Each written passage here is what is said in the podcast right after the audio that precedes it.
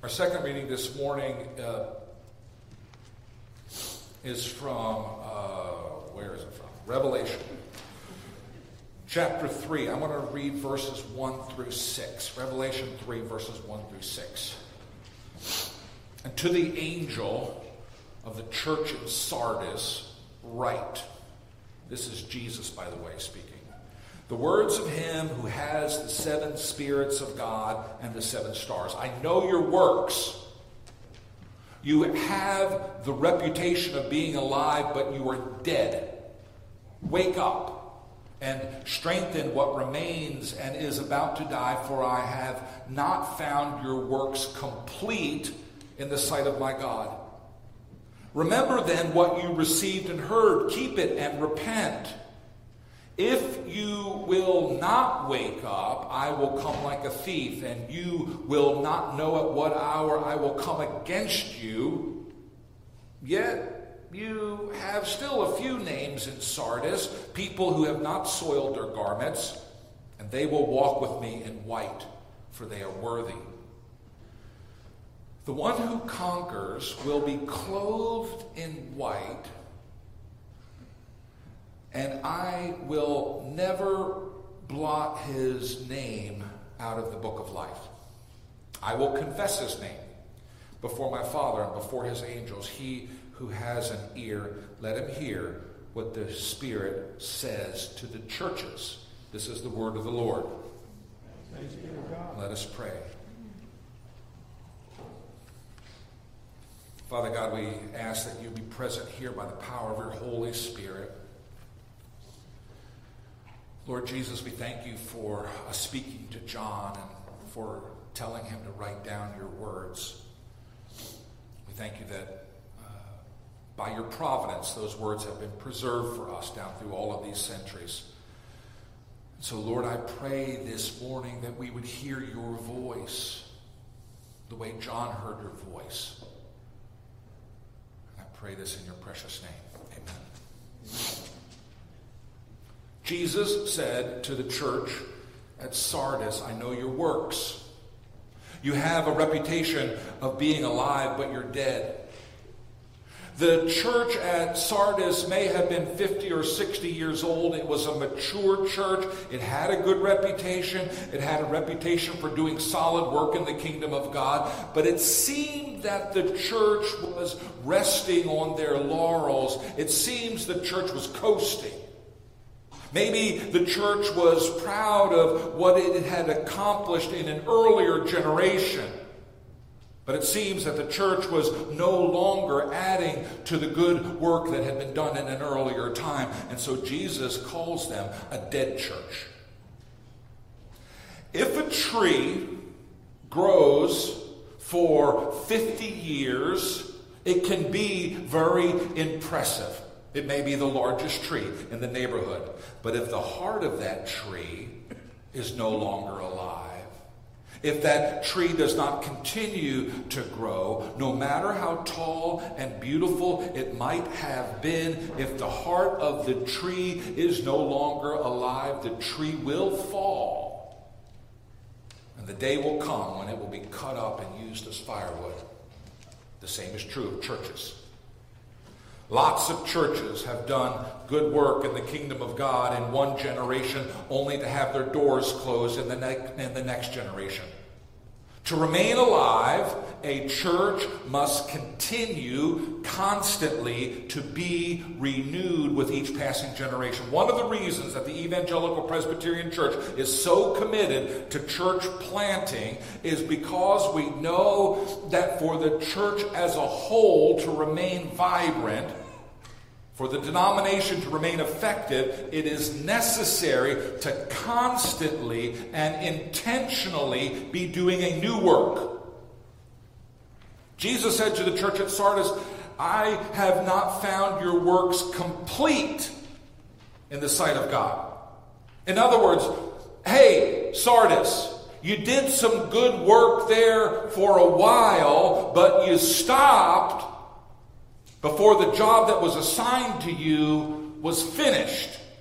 In Ephesians 2:10 the apostle Paul says, "We, the church, We are God's handicraft, created in Christ Jesus to do good works, which God prepared for us in advance to do. It's important for us to understand that God created the church. The church is not a club, it's not a human institution, it is not a business. God created the church in Jesus Christ, and He created the church to do specific things. And God prepared his schedule of works, his agenda, his list of the good works for each congregation to do, and he prepared that list in advance. Those of you who don't believe in predestination might have trouble with that. In advance, God prepared the works for us to do. In advance of what? In advance of our own salvation. In advance of the planting of the individual church. In eternity past, where's Charlene? I'm going to call you out. Nothing personal. Well, maybe it is personal, I love Charlene. In eternity past, before she was knit together in her mother's womb, God knew Charlene Crawford. And God said to himself, Charlene Crawford is going to be a woman after my own heart. She is going to be filled with the Holy Spirit. She is going to be a diva for God, and I have a great work for her to do. In eternity past, God knew that. In eternity past, before any of the founding members of Huntingdon Valley Church were born, and some of them were born in the 18th century, God knew that this church would be planted here on the side of Huntingdon Pike, and God said to himself, This will be a Bible preaching church where my name is honored and where the gospel is faithfully preached to all kinds of people, and I have a great work for that little church to do. In eternity past, God knew that. God didn't save us just so that we could spend eternity with Him in heaven. He saved us to do His work in His kingdom until the day He returns, until that day when His will will be done on earth as it is in heaven. That day is not yet, okay? And we've got work to do. And all of that work is accomplished by the power of the Holy Spirit who inhabits us individually. Okay, each born again person has the Holy Spirit living in their bodies, and also the Holy Spirit inhabits the church corporately. All right, so we gather here in this room as the church. We actually did work as the church this morning by ordaining and by receiving members. Okay, we, we did that as a corporation. Holy Spirit was mixed up in that. The church is not the church without the Holy Spirit. The church is not a business. The church is not a club. We cannot accomplish anything that we're called to do without the power of the Holy Spirit. But here's the struggle. And yes, as long as we live in this world, we're going to have a struggle. The struggle is this the flesh and the world are always, every day, constantly warring against the Spirit. All right, as long as we're in this life, your flesh and the world that we inhabit is warring against what the Holy Spirit is trying to accomplish here. The Spirit keeps pushing us forward, but the flesh keeps slowing us down. The Spirit keeps lifting us higher, but the world keeps pulling us back to earth. In the Holy Spirit is our life. The Holy Spirit is what makes us alive in Christ. The Holy Spirit is what unites us to Christ. The Holy Spirit is what gives us new life and gives us abundant life. But if we quench the Spirit,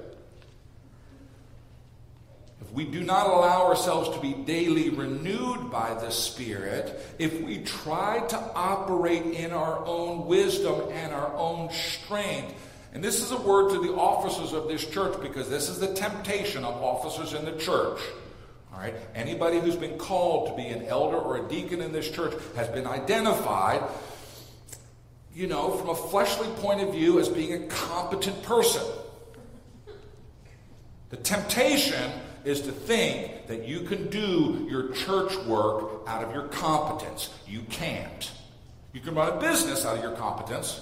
You can have a really great club out of your competence, but you can't you can't run a church out of your competence. It's the Holy Spirit that makes that possible. If we try to operate in our own wisdom and in our own strength, and I, by the way, I'm going to say it again. I'm going to push down this a little further. I've seen our session do really well, and I've seen our session do not so well. And when they've done well, they've not relied upon their own strength, and they've been submitted to the Holy Spirit, and amazing things have happened. And the other times, there was just conflict and blocking, and things stopped. Be warned, okay? Be warned. It is by the power of the Holy Spirit that the work of the church is accomplished. It is not in our own strength in our, and in our own competency. And if we try to live our lives separated from God, and by the way, individual Christians, some of you who are not connected to the church, some of you who are like wandering around, you know, dipping into church every once in a while when you need a little recharge. You have been called to not neglect the meeting of the saints. All right? You've been called to be a regular part of a worshiping community. There's a reason Sunday comes once a week because you die took longer than once a week. All right?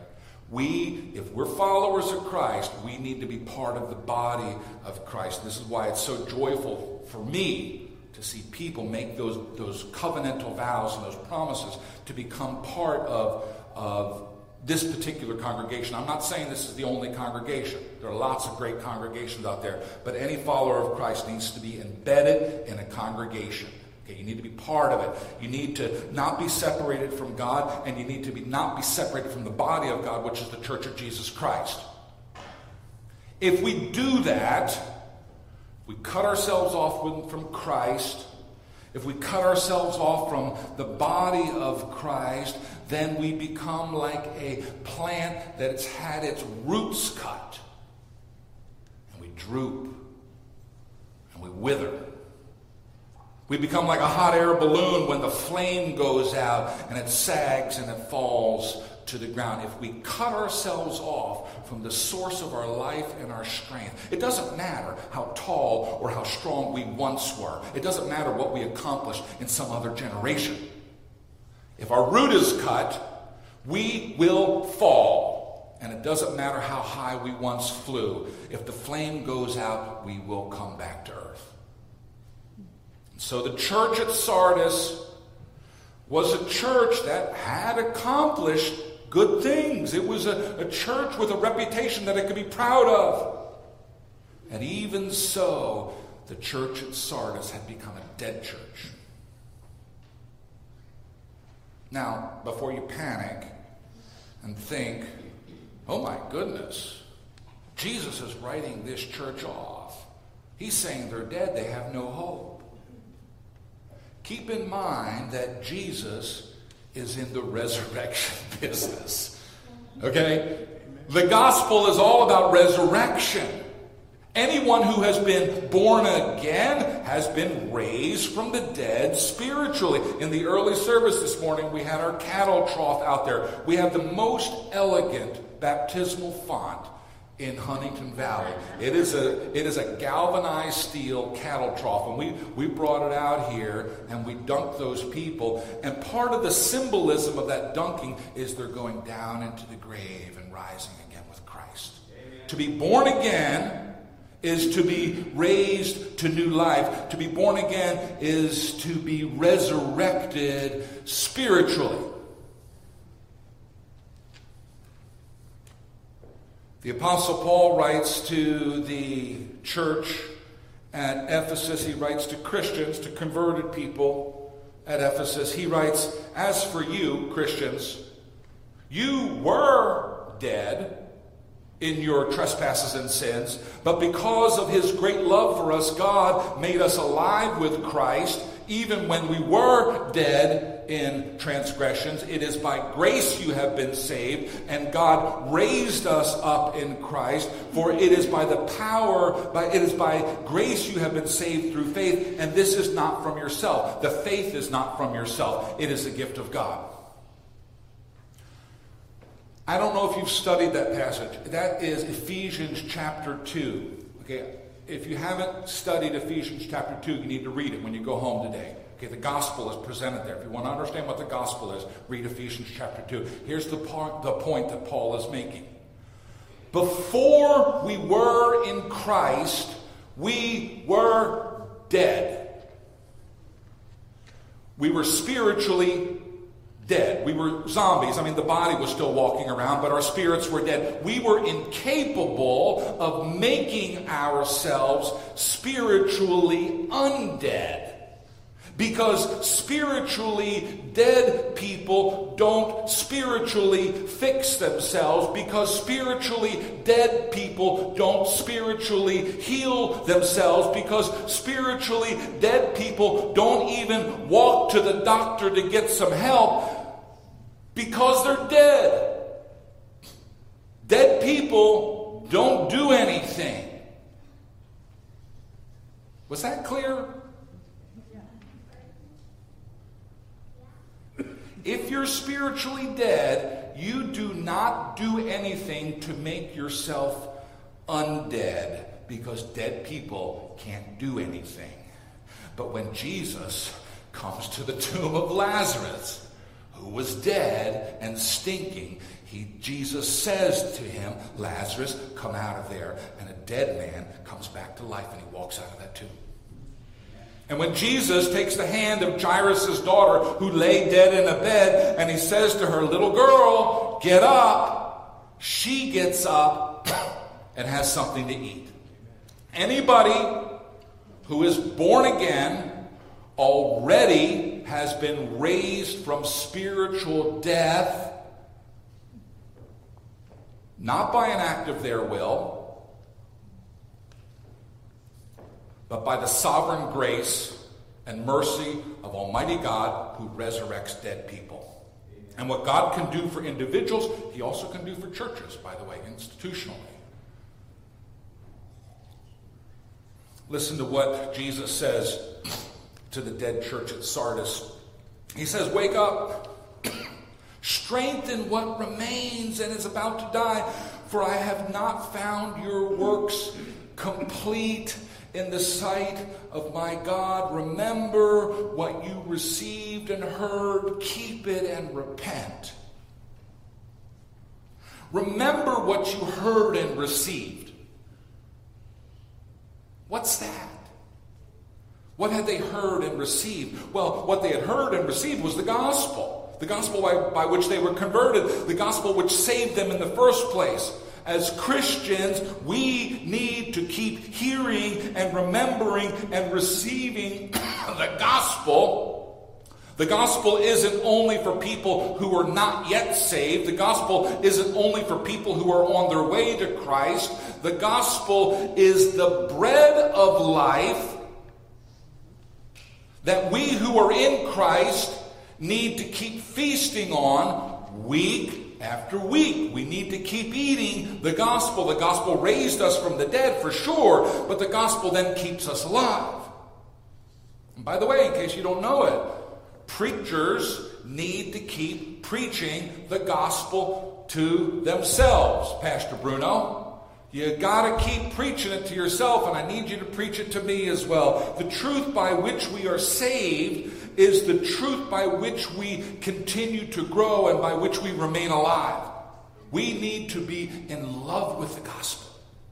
We need to never take that good news for granted. We need to hear it fresh every week. We need to dig into the depths of the riches like a feast, and it will feed our spirits and it will keep us alive and it will allow us to be vibrant in Christ until that day when Christ returns for us in glory. Jesus said to the dead church at Sardis, Keep it and repent. Keep the gospel. Yes, the gospel contains a law. Keep the law of the gospel. It's the law of love. The law of the gospel is that we love God above all things, above all else, and that we love our neighbors as much as we love ourselves. Well, who's our neighbor? It's everyone. Okay. You're not a Christian if you're not loving everyone. I don't mean to be unkind about that. Okay? Two parts of the law love God above all things and love all people as much as you love yourself. It's not optional, it's not an add on for advanced Christians.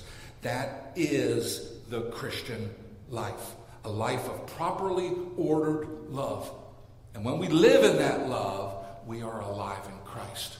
And when we are alive in Christ, guess what else happens? We repent. Now, maybe you think, oh, I repented when I came to Christ. I repented when I got myself born again.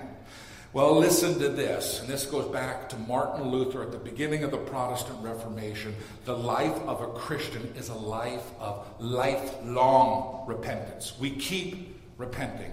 Yes, all of our sins are paid by Christ on the cross of Calvary, but we still in the flesh live. We still in this world live. And so we must repent daily. The word repent means to turn back to God. We must keep turning back to God. We must constantly engage in this lifelong battle against our own flesh and against the spirit of this world. Listen, if you're not fighting your flesh, then the flesh won.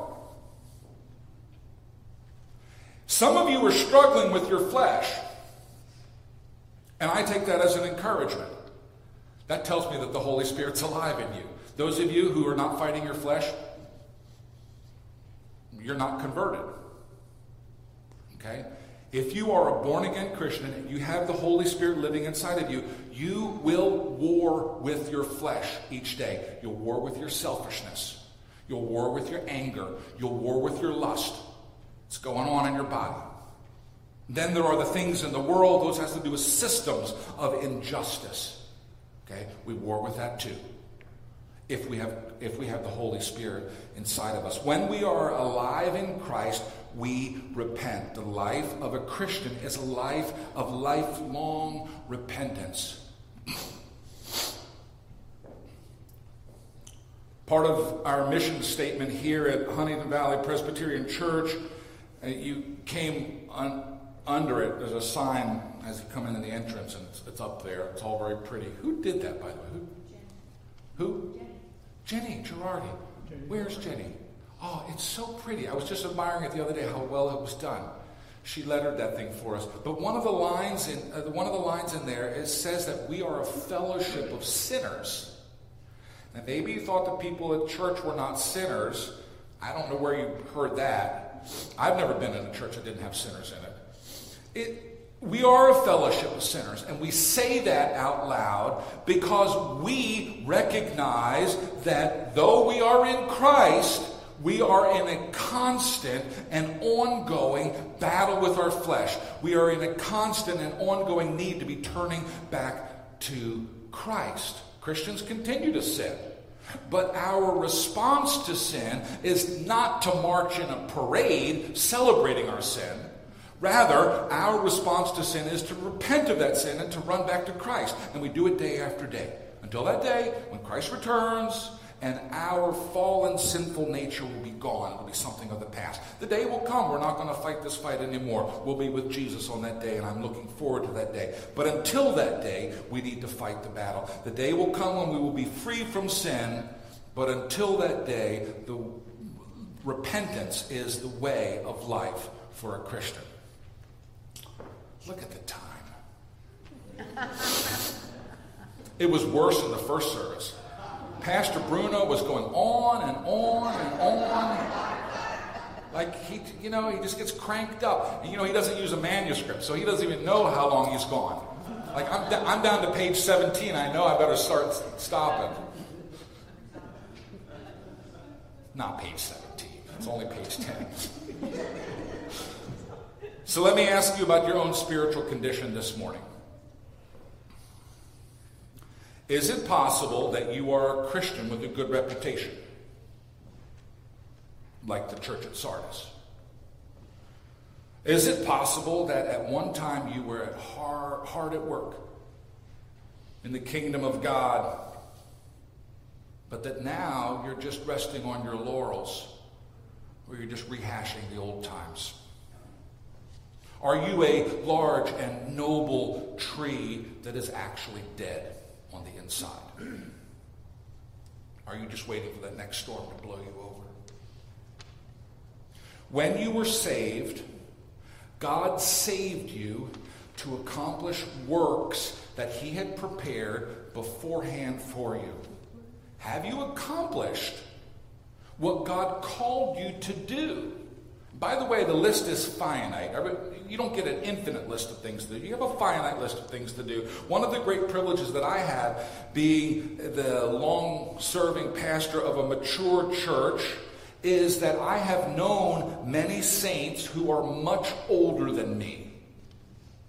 I've had the privilege of being with people who are beyond 80 and beyond 90 and beyond 100 and are still at work in the kingdom of God. The work changes with time. People who are 90 do different kinds of work in the kingdom than people who are 30. But if you're alive, then Jesus has something for you to do. So, are you doing what Jesus called you to do? Are you remembering and holding to the gospel that was so wonderful when you first understood it and believed it? How precious did that grace appear the hour we first believed? You remember those lines from Amazing Grace. Do you need to repent and return to your first love? I've got a whole other section to this sermon. We're not going to preach it. Let's join our hearts together in prayer.